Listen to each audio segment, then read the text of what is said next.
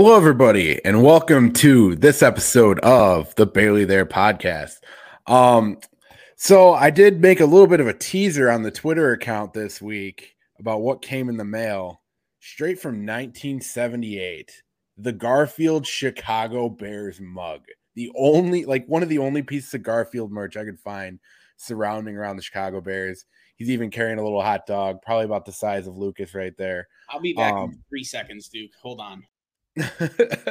Lucas is going to get his mug too. Anyway, um, while he's gone, this is the Barely There podcast. I'm Duke Coughlin. You can follow me at that pod guy Duke on Twitter. I'm with Lucas Perfetti when he comes back. He could you can follow him on Twitter at Lucas Perfetti 46. Um, also follow us at Barely There Pod on Twitter. We're also live on YouTube if you want to be involved in the conversation. And Lucas shows up with the same Garfield mug just because we are just total, complete, and utter jagoffs. See, I'm starting to think that um Garfield's more of a compliment more than anything now. Like the more I've looked into it, that does smell like 1970 something. Like when I got it in, the inside of that cup smells like the inside of an old person's house. Oh, dude, mine smells like the inside of a fucking ashtray. Like there's there's some like black in there. Yeah, no, mine's definitely worn out. I don't know if I'll ever actually drink a beverage from it. Um, but also just an elite purchase. It's a great thing to have. I, I had it right there on the kitchen counter. I need to keep it in the office permanently to go with the decor. Um, been working on it, you know. yeah. No, How you doing, I mean- dude? no, hundred percent, dude. Just God, the old. this is just the easiest twenty dollars I ever spent. Like the best fucking investment I've ever made for this podcast. I've spent twenty dollars on a lot, lot worse. Yeah, no, hundred percent. Um, but yeah, dude, honestly, it's looking like Garfield just might be our mascot at this point. We'll have to uh we'll have to hit up like Viacom and all that. Maybe get a maybe get a deal brewing together. Or just like an edit with us two and Garfield, like an anime, an animation edit as our as our one of our logos. That would be pretty dope too. We should see if uh they like have like a Garfield live action show, like with a dude in a Garfield suit. We just go pose with fucking pictures of that guy. That'd be great. Then we like we like dress up like we dress up your dog as like fucking Bane to show like the size difference between Bane and Garfield. We're just big Garfield guys now. Oh yeah, that'd be incredible. Um, but anyway, back back on task. Now that we got that out of the way, trust me, me and Lucas have been dying to fucking tell you about our wonderful Garfield mugs. Um, that were created while Walter Payton was still in the league. Um, Actually created, I think, during his best season, if I'm not mistaken. 1978 was that his MVP year? I want to say um I think it was 77 or 78. One of the was, two. it was yeah, it was definitely around that time.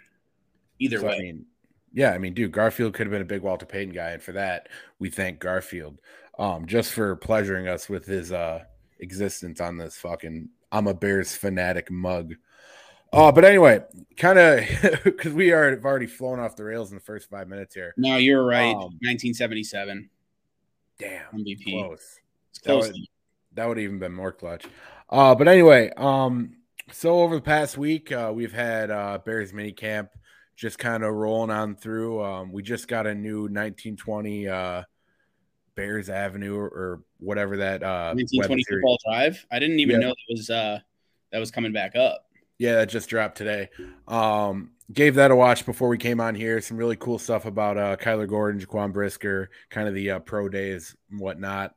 Um, but yeah, you know, minicamp. It's uh, it's been kind of a process, and there's been a couple situations where we've run into already that it's uh, kind of been the blimp on the radar. Like whereas fans are surprised of who's on the field at what times. Uh, more specifically, you know, in recent history, it would be Teven Jenkins at right tackle and Larry Borom at left tackle. And uh, probably the hottest one right off the presses has to be uh, Kindle Vildor playing with the number one uh, secondary on the field. Lucas, I know you uh, made a tweet about that. How you feeling about that? Um, well, I mean, to preface it for everyone that didn't hear the press conferences, Eberflus did say don't read much into it, and it's a um, what do you call it? More of a conditioning thing. But if it really is a conditioning thing, I'm all for it. Like we've talked about this before. We've talked about essentially how this team has been underachievers. You know, like the culture that was set was underachieve. Your spot is your spot. No one's going to take it. Um, and, and that doesn't drive competition. So if you're starting corner, who was your number one corner last year, who actually had a pretty damn good season. Um, and I think could be argued to be a, definitely a top 15 guy, and maybe you could argue him into the top 10 if he has another really good season. So to have him after trading Khalil Mack saying, ah, yeah, you know what, you're not in shape for camp, I'm gonna have Kindle play with the ones. Like that's right there. You're putting every motherfucker, every motherfucker on notice. Like everyone is on notice, and I love that aspect of what's going on right now because I'm just tired of seeing dudes that didn't play hard. You know, like it, it was infectious. You only you notice Dave Montgomery and Roquan Smith all last year just because of the amount of effort they put in on the field. It was it was evident every single play. So I love. I mean, dude, the more the merrier. Eh, like I am not emotionally attached to anyone on this team. There's no one on this team that I'm truthfully emotionally attached to. There's guys that I like. There's guys I'd be sorry to see go. But at the end of the day, like it's about the Chicago Bears getting better. Um, and, and wh- whoever is going to be the best person in that spot in Eberflus's eyes is, is what we got to roll with. Yeah, you know, and I think Eberflus touched on a couple interesting things at his press conference, but to kind of touch on this in, in uh, particular, um, it just screams accountability. You know, it's holding everybody to a certain standard.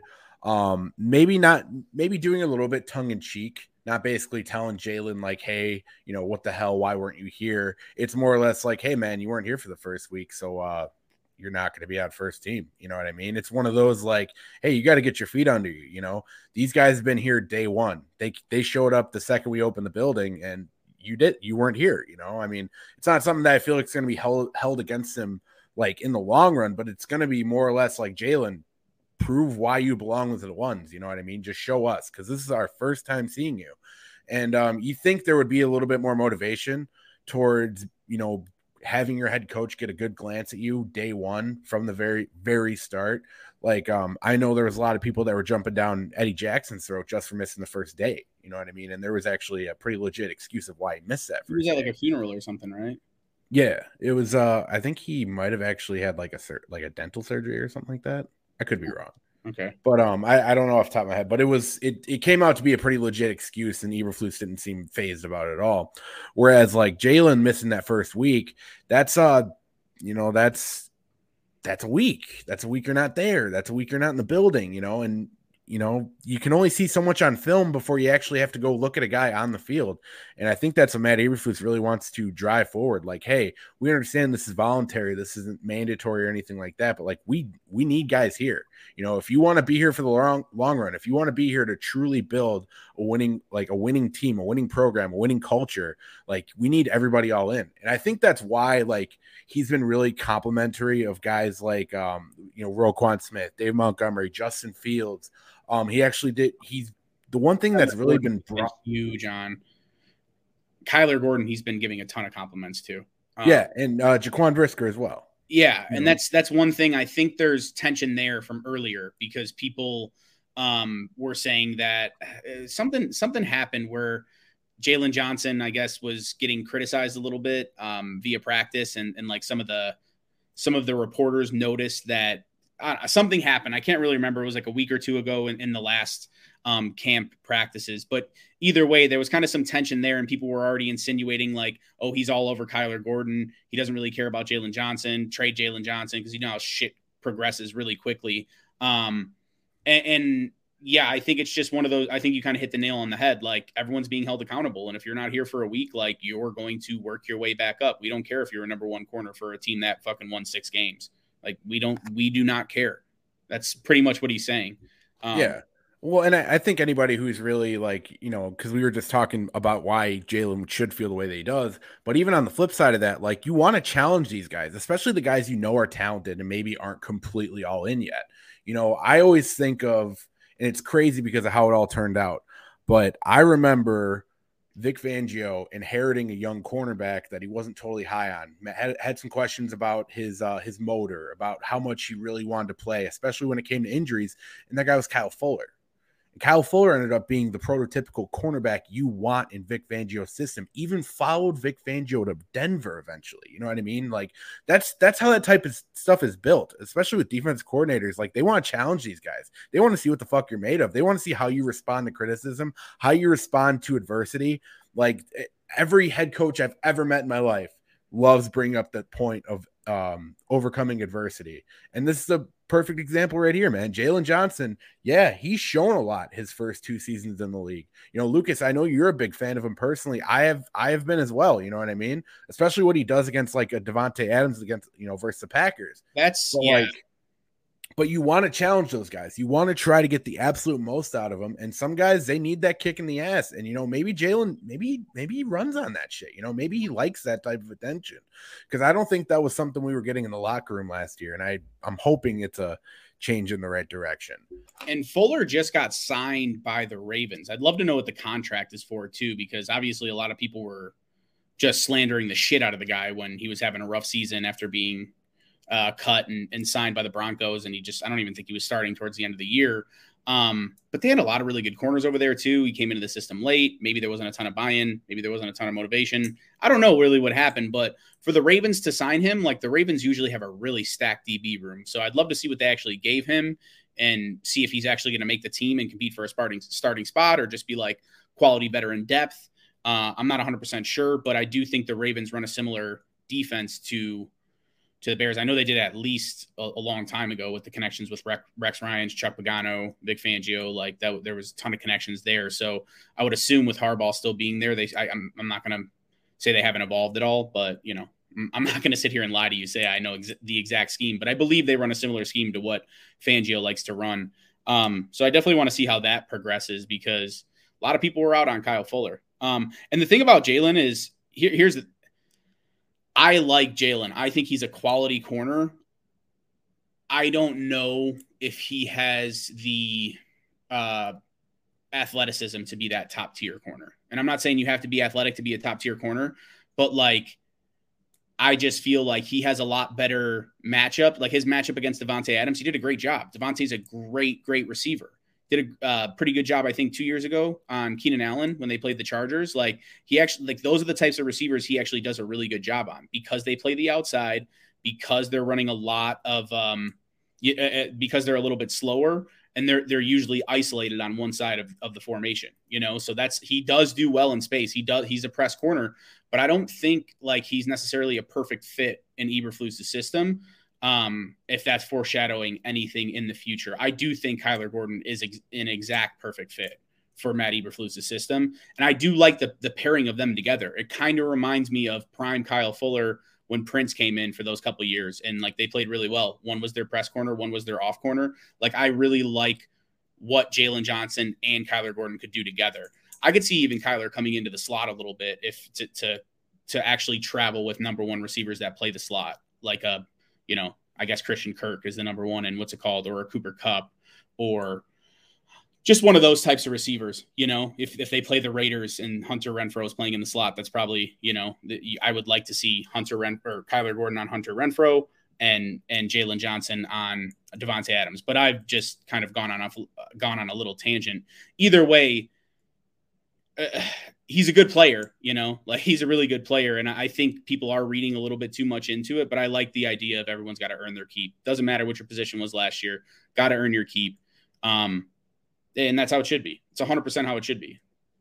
Yeah, and um, you know, kind of to your point about moving uh Kyler Gordon around, I'm really interested to see uh once we get to training camps a little bit down the road, um, where Thomas Graham fits into the equation. Um, you know, obviously Kindle Vildor was getting first team reps you know, this past week, and that's fine. Um, I'm not necessarily totally in on Kindle Vildor after what I saw last year, but um, potentially he could thrive a little bit better in a slot corner role. But I really, really like the upside of a guy like Thomas Graham, and I'd be really interested to see how Eberflus feels about him as well.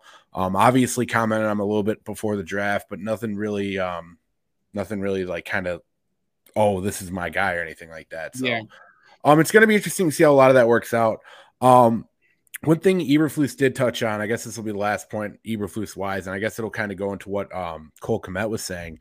But uh, Eberflus, in his past few interviews, anytime he's been asked about Justin Fields, like the number one thing that he brings up is his deep ball. I was gonna, that's exactly what I was going to say. Very impressed by his deep ball, and for a defensive, uh, lifetime defensive coordinator to be talking about a quarterback's deep ball and kind of really glowing about it. That's that's definitely something that uh, pokes in the right direction, and um, it kind of makes that quote was, "Man, that's a pretty deep ball." Yeah. He, oh. he's a pretty deep ball or something like that. I mean, we all saw it last year. He was fucking. I mean, you can't deny the arm talent in, in the in the in the deep range. Like, sure, you could say he doesn't release the ball fast enough or whatever you want to say about him, but you cannot deny his ability to fit the ball right where it needs to be when he's throwing the ball deep. It's just unbelievable, actually. Yeah, and that's that's like one of the hardest things to get down as an NFL quarterback. It almost feels like you can build in reverse with that because Justin has that. You can you can get him to make the layups. You know what I mean? And that's that's going to be the biggest step I feel for um, Justin Fields moving forward in his development. But um, kind of jumping into what Cole Kmet um, was talking with the media yesterday about.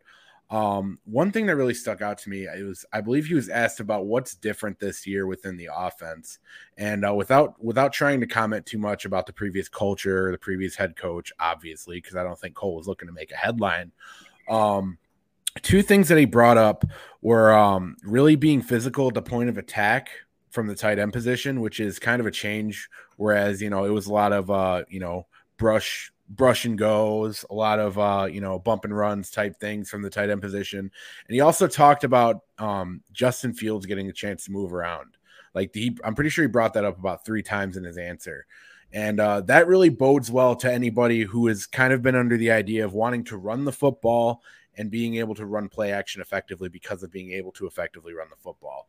Um, maybe I'm reading a little too much into it, but I really think that's where Cole Kmet was kind of going with that because that was something we really didn't get to see really through any of the Nagy area Nagy era besides year one was getting the quarterback on the outside and letting him make a throw out there and uh you know using a power run game using a you know volume run game to try to set up play action down the field um, and I think that can really benefit a guy not only in Justin Fields, but a guy in Cole Kmet, you know, moving out there, being able to make a play in space.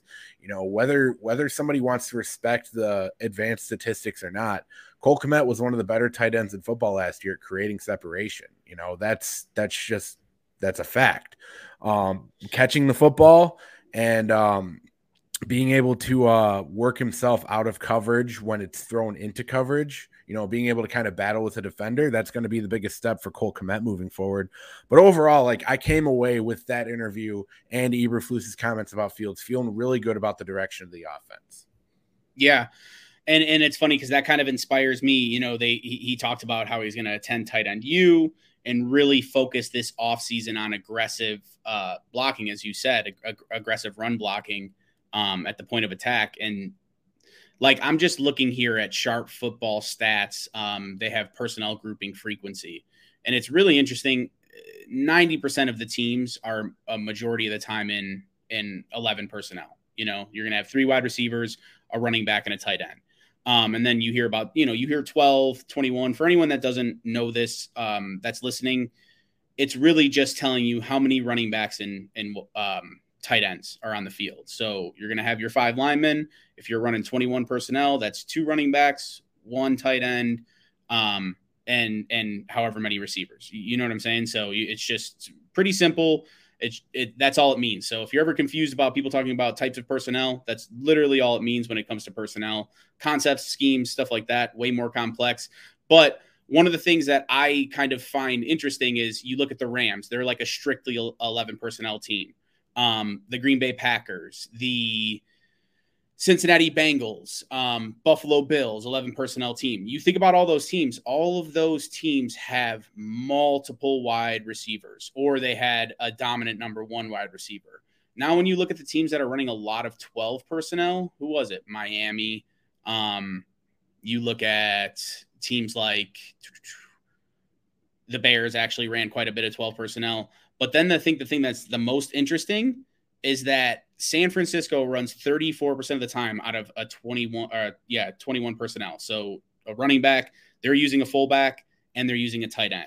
Um, I see the Bears really being one of those leaders in 21 personnel from everything I've gotten from all the interviews, from everything they're talking about, from signing a fullback, um, from using uh, tight ends. I think they might even run a lot of 22 personnel. And from the lack of signings in the wide receiver department, I just truly think that's what we're going to see. We're going to see a ton of tight ends, fullbacks, uh, and running backs on the field at all times. So if you have a quarterback, if everything's bunched up and you have a quarterback that runs a fucking 4 3, it's going to cause problems for the defense because they're either going to have to dedicate guys to the box or they're going to have to say, listen, we need to account for this run with either a spy, something like that. Um, and that's when you can get linebackers to move out of the middle of the field and get layup slants that go to the fucking house. So I, I think people, um, when looking at Cole Kmet and just the tight ends in general, I, I kind of went off topic here, but that's just, it, it inspired me to talk about that because I've been looking at this chart and just in general what the Bears did um, in the last few years, and I, I, think that's that's where we're leaning towards um, being a 21 personnel team. I mean, the the Niners ran it 34 percent of the time, which is fucking absurd. Um, and they only ran 12 personnel 10% of the time. You know, everyone's going to dominate in 11 because at the end of the day, second and long, third and long, you need receivers on the field. You need to spread the field out. Uh, but I think that's funny. Also, the only team to run a uh, us and who who else was it?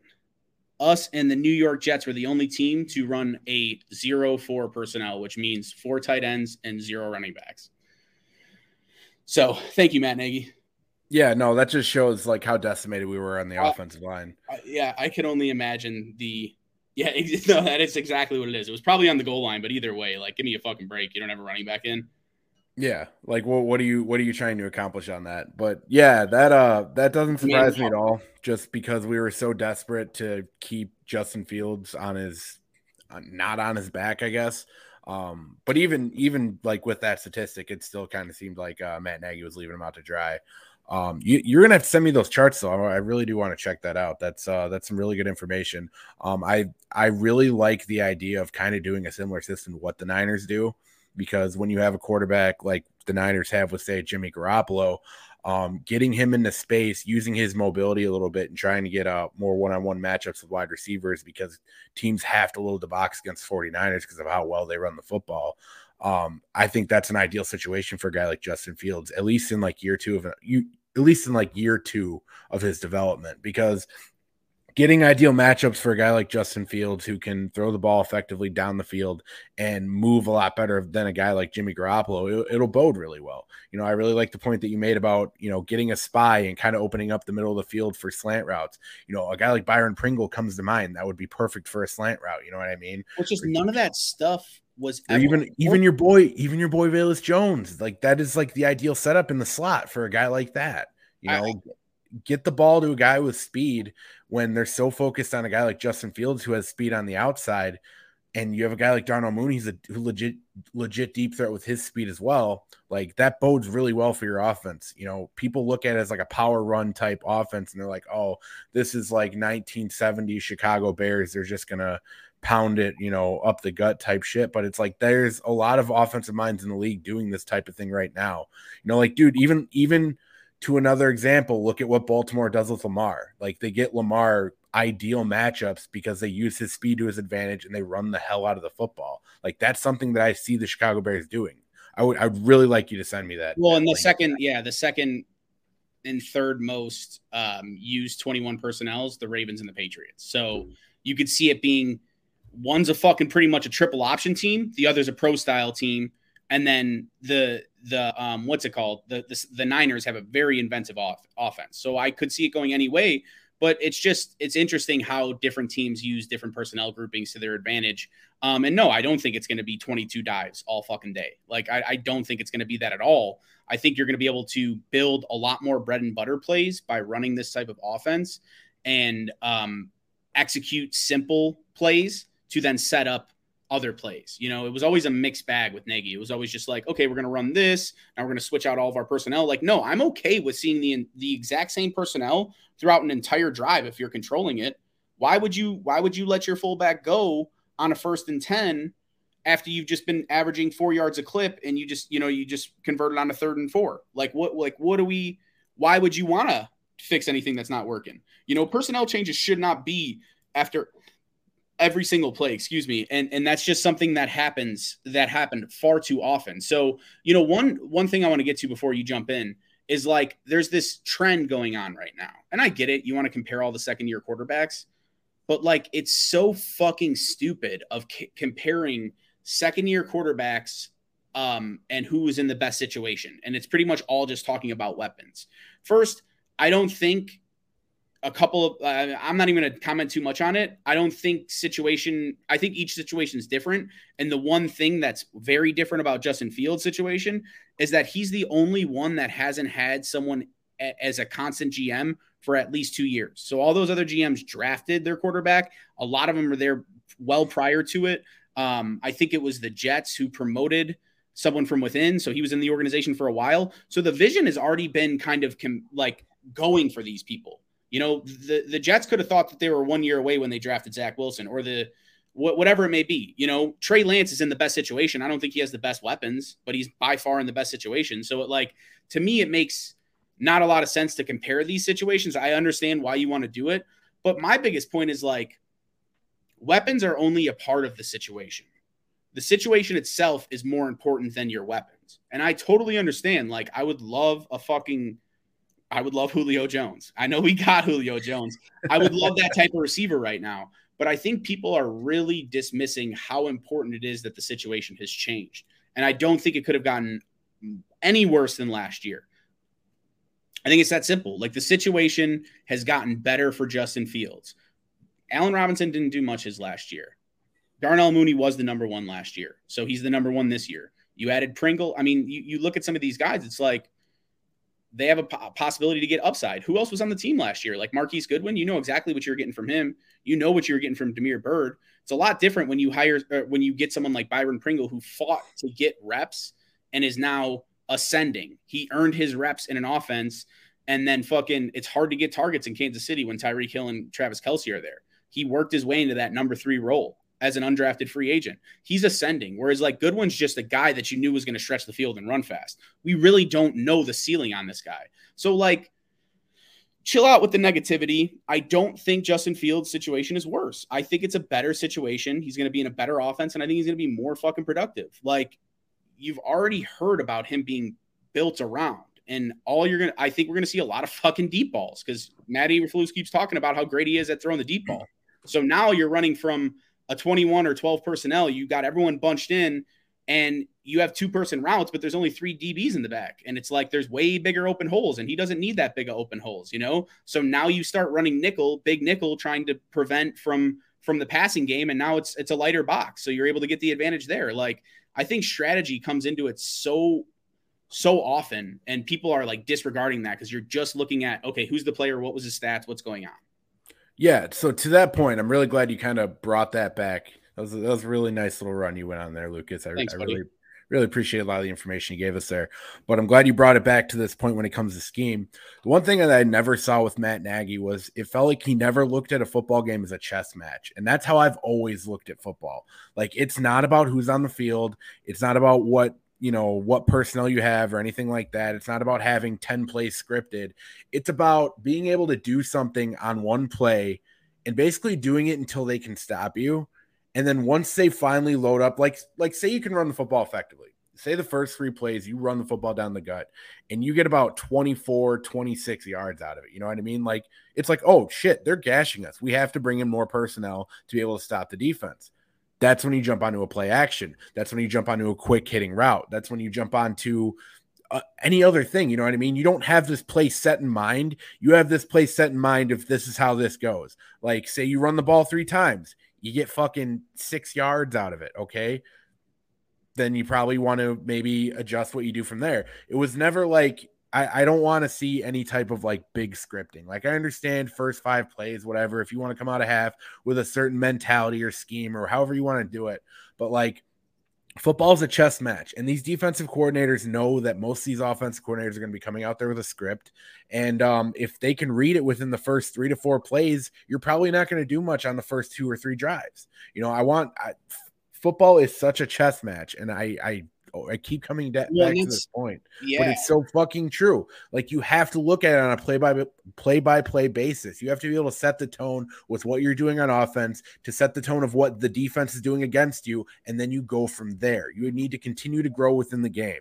Otherwise, you're just going to go out there, you're going to toss out random plays that you think are going to work, regardless of what the look is that they give you. You might have a kill call, but it's probably not the call that you're still going to be adjusted to at that point, and you're going to go nowhere. Similar to what Matt Nagy was doing doing. And I know that probably sounded like rambling nonsense, but I swear to God, like there no, is that's, a point. that's exactly the case. I mean, how many times did he just not like? How many times did the Bears have a big play and he just did not know what to run after it? Like we take a delay a game or have to call a timeout. Like how many times did did uh, a drive get deflated just because he was not ready? And I think you're 100% right. And and the thing too that people aren't realizing is like committing to the run doesn't necessarily mean you have to run the ball 30 times or 20 times even with one running back.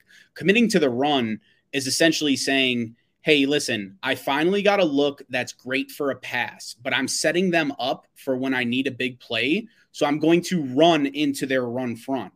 I'm going to I'm going to tell them, hey, this is still a threat. So they still keep putting those guys on the field because then it becomes extremely predictable with what you're going to do. And I think that's the biggest like like when you sometimes like people don't realize like that that run on first and 10 for a yard and a half sometimes says a lot it like does a lot to set up the future. And like when you really look at it from a macro perspective instead and i think that's what Ma- nagy's biggest problem was. It was micro it was always like okay these guys are running on the field. Okay let's send these guys out. This is how we're going to combat it. It's, it's not all about personnel. It's about how you use the personnel how you can shift them.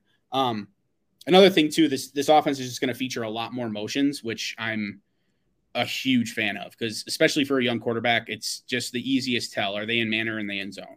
You know, like let's let's have this guy run across the formation to see what they're in. Um, so I don't know. We kind of went into a tangent. Should we get back to No, no, no. Like I, I, I like where this has gone. You know what I mean? Like I think that's another good point too. Is using motion to be able to see coverages.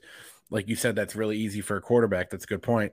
Um, but yeah, you kind of elaborated off of what I was trying to say perfectly. Like it's it's all about being able to set up for the next one, being able to Mhm. set up for the next one. Like this is why you see teams come out at halftime after just completely dominating on the ground and be able to hit for like an 80 yard play action touchdown right off the bat. Like Yeah. that's that's how you do that because you have defensive coordinators on their on their feet. Because honestly, the offensive coordinator has a lot tougher of a job than a defensive coordinator. Like there is a lot less defensive play calls than there are offensive play calls, and a lot of those defensive play calls can cover multiple offensive play calls. So like when you can get a defense coordinator on his feet to where he doesn't quite know what you're going to run, like if you're in I formation and he's still worried about the pass because you've been absolutely gutting him through the air on I formation, then you can gash a fucking 30 yard run with David Montgomery off tackle. You know what I mean? Like that's the type of setups that you have because they'll stop. They'll hit a point where they'll stop fucking sending out guys to to your formation and they'll just start sending out guys based on what they think you're going to do even though they honestly have no idea. Yeah, and that's yeah, I think that's you're gonna love this chart because there's a huge variance in what the Bears ran. Like most team, the Packers here, they ran the entire year. They ran one, two, three, four, five, six, five, six different personnel groupings. Bears ran one, two, three, four, five, six, seven, eight, nine, 10, 11, 12, 13, 14. Oh my god. Oh my You know I'm god. saying? Like, and and the and the the best thing about offensive strategy is like Matt Nagy thinks, or a bad coach is going to think he won because he just completed four passes, um, and now they just went into uh they just went into to dime defense and got a bunch of DBs on the field, and the first thing he does is like, you know what, I'm going to get this ten yard run, and like that's a win. No, like you you keep like it's just it's sometimes it's better to be a dumb football guy. Like sometimes it's just better to just be like, no, we're gonna out execute you for a while. You're gonna commit to this so hard that when we do burn you, it's gonna be for for the kill shot. It's not gonna be for uh, uh, a first down because that's what our standard is. If we can get a fucking first down in a drive, it's a good drive.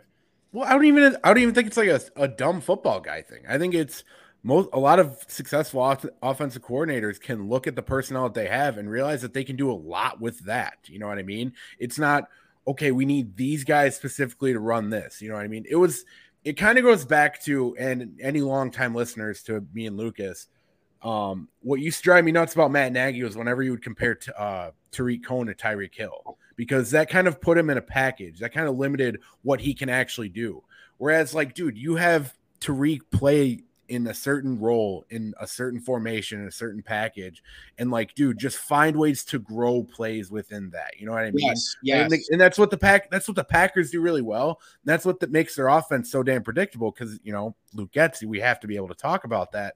Um, there is so many times, and I noticed it even in the second half against us last year. They didn't change personnel like at all in the second half. No, but dude. where they did they did not run the same plays at any point. It was constantly something different, something different. All these guys that were on the field knew how many different possibilities, how many different formations they could run out of just by those guys that are on the field. And it saves on false starts saves on delay games. Like it, it saves from Justin Fields, your second year quarterback, being a little bit overwhelmed, to making sure the right people are on the on the field at the right time.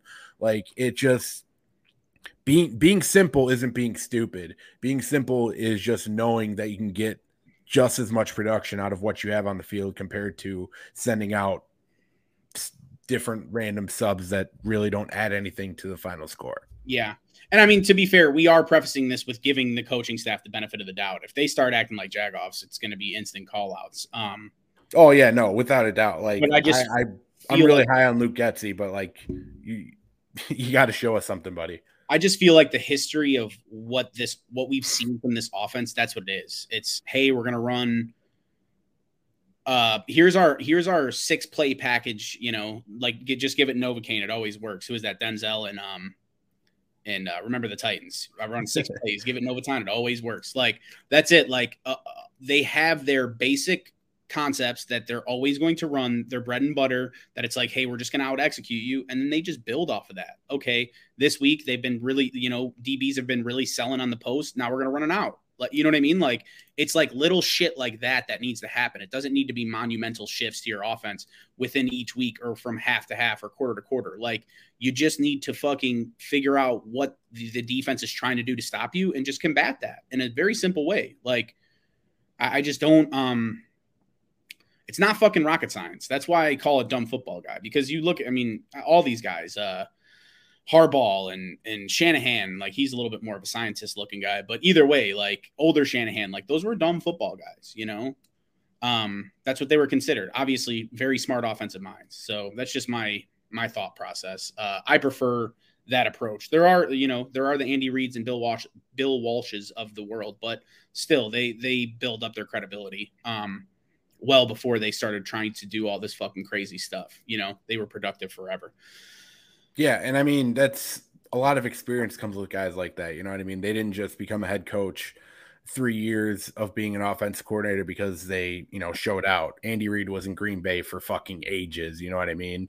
Like, and that's that's a guy, Andy Reid, and the reason why what makes him so special is like he just he can identify talent. He can identify like one thing that one guy does insanely well. Like he doesn't need a team of complete football players. He needs a team of guys that can all come together to do what he wants. You know, he's kind of he's kind of like Belichickian in that sense because Belichick's the same way. You don't need, you know, it's nice when you have a Randy Moss, but you don't need that. You can have a Deion Branch, Troy Brown, and fucking uh, Wes Welker and make it work. You know what I mean? Just like look at what they did this offseason, man. They were like, hey, Tyreek Hill's gone. We're not going to replace him okay, we got Skyy Moore as our deep threat. We have Juju as someone that can pick up underneath. Like they're not just trying to replace him. It's not like, oh, okay, Taylor Gabriel leaves. Let's replace him with some random fucking dude that runs a 4 340 just and and that's gonna be, you know what I mean? Like eh, he's gonna run the exact same uh, routes as as Taylor Gabriel. He's gonna play the same role in the same offense. Like, no, like you need to understand what you have um, and and make it fucking work. And it's just something he didn't do. But now we're turning so, into a Nagy podcast. No, no, no, straight up. I actually like this because I, I really like where this is going. Because I mean, dude, honestly, it's minicamp. What else are we gonna fucking talk about right now? Yeah. Um, I just watched Moneyball the other day, and what we're talking about right now kind of reminds me of them explaining fucking the entire process. Like, you don't replace Tyreek Hill. You know what I mean? You don't try to find one person to replace Tyreek Hill. You just try to try to replace the production. You know what I mean? Like you don't try to like you replace it with speed. Like in in the movie, you don't you don't replace fucking John. You don't replace Johnny Damon. You replace someone who can get on base and have similar production to Johnny Damon. You know what I mean?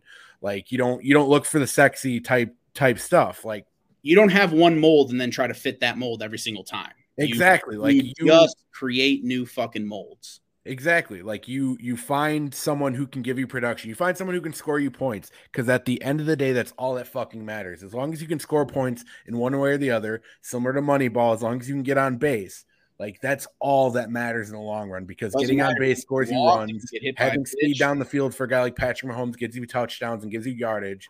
Like that's all you need to replace. It doesn't matter who's eating the most. All that matters is everyone's eating. Yeah, no, 100%. Um, and I just like the, I will say about OTAs and just in general, like we've already seen Charles Tillman back. Um, who was it? Richard Dent? I think one of the pass rushers came back. Like we're already seeing old players being welcomed back. And I feel like that's something that kind of got shut out by Emery, I want to say. Um, in that era when when like they just stopped letting people come back there was like some weird thing um, and it even kind of was perpetuate, perpetuated with Ryan Pace and Matt Nagy. Like you didn't, you saw sometimes, but like they're making a, it a real emphasis to come in and and bring in these guys that were successful before, especially with the DBs and the peanut punch. I know we've heard about Quan Brisker, your boy, has been causing fumbles. Kyler Gordon had like two interceptions in, in OTAs and stuff. So we're hearing reports about guys that are pretty good, but I know I don't want to steal it from you, but I know you were really upset about the Teven Jenkins thing. So you want me to play the clip and then just have you react to it? Oh yeah, I completely forgot we were gonna talk about that. Um, Yeah, I've been looking at before, this. before that though. Um, Emery is a fucking jagoff, and um, him him just basically killing the entire era before him is a big reason why players didn't want anything to do with him. Uh, i.e., letting Urlacher walk for nothing, letting Tillman leave. You know, like basically just breaking up that entire fucking band. But yeah, anyway, continue because uh, The difference between Duke Coughlin and Phil Emery, and this is Phil Emery, this is Duke Coughlin. Like, oh, dude, fucking hundred. That is an incredible bobblehead. yeah, I got Like, it. dude, I. I I I throw out that fucking Joakim Noah energy as much as I can, like in everything I do. But anyway, play this quote because I want to get worked up here at the end. okay, let's see. Let's see. Let's see if it comes through. I, I play wherever they need me. Get in where you fit in. How do you how do you weigh the prestige of left tackle versus wanting to just find a place where you can contribute? Uh, I don't really know how to answer that. I was coming. So basically, you're saying, how do I weigh? Can you ask it again? Sorry. Left, left just trying- tackle is like the premier position on the offensive line. That's like the glory position on the offensive line, if there is one. Is, is that something that uh, do you care more about just finding a place where you can make a contribution than you do about insisting and trying to be a left tackle? Yeah, that was, that was better for me. Sorry, but uh, yeah, for me, it's more about where can I be the best for the team, and what can I do, and what certain position is it going to elevate the whole offense for me? That's that's my personal like thing about it. And for anyone that didn't get to hear the reporter fully, he pretty much said, How do you weigh the prestige of playing left tackle versus being put at right tackle? Duke, the floor is yours. Okay, so I want to start this just by saying that Teven Jenkins is a consummate professional with how he answered this question. He could have easily really jumped back at this reporter, and I do not know who this reporter is. I'm sure at some point I'm going to figure it out. If someone Um, knows, please let us know. Yeah, I, I would because I would love to know who this is because I will at them on Twitter about this. I I genuinely don't care because this had to have been one of the more ignorant questions that I've I've heard easily of this offseason. You have Teven Jenkins up here who is basically saying, Yes, I'm moving to right tackle. That's what my coach told me to do. I want to succeed at any position I can on the field, anywhere they want to put me. That is like what you want from an NFL offensive lineman. And what this guy decides to take with this is ask him about the premier position of left tackle, like almost like completely devaluing what a right tackle does on a football field. Okay, so I'm not going to sit here and ignore the elephant in the room about how much more left tackles get paid than right tackles because they cover the quarterback's blind side. We've all seen the fucking movie. We've all seen Michael Oher. That's great stuff. You know what I mean? Like left tackles are important. We fucking get it. But guys like Ryan Ramczyk, Brian O'Neill, Lane Johnson, Taylor Moton, Jack Conklin, George Fant, Rob Havenstein, said? La'el Collins, all at right tackle, Trenton Brown, Penei so- uh, Sewell, Morgan Moses, Mike McGlinchey. These are all top tier right tackles in the NFL, and these are all guys on the offensive line who might be better than their left left tackle predecessor as it stands right now. Ryan Ramczyk in particular, he was he basically takes on the power rusher of any any NFL team. the way I like to think of it is um, anyone who was a fan of Khalil Mack this past season or throughout his entire career, guess what? The, the tackle who is almost always blocking Khalil Mack on an offensive line is the right tackle. That is one of the most di- eh, tackle, regardless of where it is on the field, is one of the most difficult offensive line positions in all football. That is why tackles consistently get moved inside to either guard positions. Because while I'm not trying to devalue what guards do, they do pulling, they move around, they get to linebackers, whatever, they do not have to deal with the edge in the NFL. So to try to say that Teven Jenkins is somewhat not playing a premier position, I it blows me away. It genuinely blows me away. Just because you are not getting paid as much as a left tackle. Um, and I also like that this reporter added that if there is a premier position on the offensive line, as if the offensive line is not the most important position set in the NFL besides maybe quarterback. Like it, it just absolutely kills me. There are significant, significantly talented players at right tackle. Like they act like it is just a throwaway position that anybody can play there. I can assure you that is just not the case. It is. It is absolutely ridiculous. Um, I would take any of the guys that I named at right tackle in a fucking heartbeat over most over at least half left tackles in the league just because of what they do in both the running game and what they do in the rushing game. Because right tackle, right tackles are actually more consistently the better run blocking of the two, but they also have to have um, they have to be able to set an edge as an effective offensive lineman, and all the guys that I named have been able to do that. So to say that Teven Jenkins isn't playing a premier position when they're playing a tackle in the NFL on the offensive side of the football is just it, it's ludicrous to me.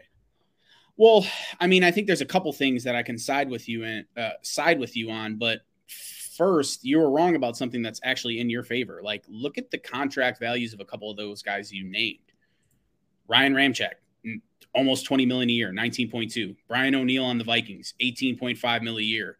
Um, Lane Johnson on the Eagles, 18 million a year. Braden Smith, 17.5 a year. Um, George, you know, so so you listen. My biggest thing is a premier a premier position only gets that label because of how those positions are typically paid when you excel at that um, position. Offensive line is not. There's nothing premier in terms of showtime about the offensive line. They're not a flashy position. They're not a popular position. Um, but at the end of the day, if you play at a high level, you are a premier player. So left tackle, like eh, premier players and edge rushers, is what made left tackles a fucking premier position because there was a huge need there. So at the end of the day, like I think I think all that shit is insane.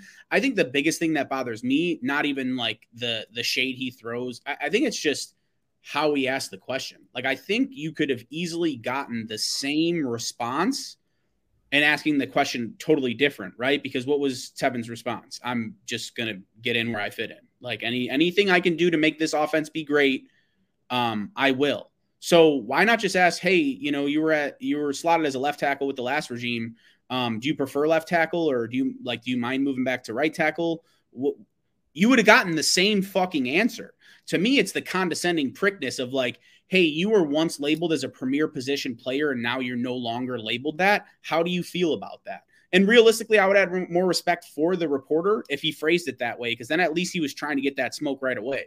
And like he had, he, Teven Jenkins asked, even asked him to rephrase the question because he's like, what do you mean? Like, did you did you really just ask me that? Did you just ask me if like I'm I'm a piece of shit now because I play right tackle instead of left? Um, really bad job by the reporter. And I I do like your tweet. I don't know if I actually I looked at it. I don't know if I clicked the like button, but I do like your tweet being like, there's a lot of people out there that um, I see do great work just on this app alone that would ask a lot better questions than that. That was a dog shit question. Um, yeah, and like I I do want to make the point because I'm sure some people will get the idea that I'm like defending Teven from getting like uh hardball questions because like I'm not a fan of softball questions either. Um, I'm just a fan of being able to accurately get your point across. You know what I mean? Like that was just such a backhanded type comment to get a fucking answer out of him. Whereas you could, you know, kind of phrase it like you said, Lucas, like you played left tackle last year, you're playing right tackle this year. What is the position that you prefer? Like, how do you feel about moving there? You know, how how do you feel? You know, does does this feel like a downgrade to you? Even even if you would yeah, ask it like that, you know that. what I mean? That's. I guarantee I guarantee Teven would have jumped back and said, No, I'm just trying to do what's best for my foot, what's best for the football team. He phrased it like a lot of fucking the pricks on Twitter, to be honest. Like the, the people that we all know who they are, they come off as super condescending. He was just like, You are no longer a premier guy. How do you like how do you feel about that? Is what he was insinuating. Like do you exact I would have fucking rather heard him say, Did do you think this means the regime lost faith in you um as a left tackle? I would have been fucking happy with that. Better, even like because that's like just the way he said it. It was like, I'm not willing to actually say it, but I'm definitely going to make sure, like, I'm going to phrase it in a way that says, this is the way it is. There's no room for negotiation there. Like, this is how it is. You, like, left tackle is the premier position. Now you're on the outside looking in. How do you, like, it's just Dude, like, if, if you want to throw a fastball, throw a fucking fastball. Like that's that's that's more or less what I'm getting at. I just Yeah. hate that he kind of like put Teven in this weird position to be like, what what the fuck did this guy just say? You know what I mean? And like, I don't know. It it it completely devalued every right tackle in the league with the way that question was asked. I guess that's that's probably what bothered me the most because like I you know I know you're talking about salaries of these right tackles and that's because a lot of teams uh, really appreciate what a right a great right tackle can do for you. You know what I mean? Like Philly with the left ta- the issues they've had at left tackle in the past few years, they could probably put Lane Johnson there and he'd probably be pretty fucking good at left tackle, but they don't because they like it what he does at right tackle. Same with Ryan Ramczyk, dude. You can move him to left tackle, but they seem to really like what he fucking does at right tackle. So to completely devalue what what a right ta- a great right tackle can do for you is like really I think what bothered me the most because it's Well, like if- yeah, yeah. And if you really look at what the Bears are trending towards doing right now, right tackle does seem like the more premier position. Like if you were paying attention about how they're going to go run heavy and how right tackles are, you know, usually your first line, uh, your your your, aggressor on on the offensive line in terms of the running game. That's what you want your right side for. That's the strong side of your formation. A lot of times on the right side. So it's like it's almost like, hey, if we're really going to be this run heavy team with play action, you're asking him to do a lot fucking more than you're going to be asking Borom to do.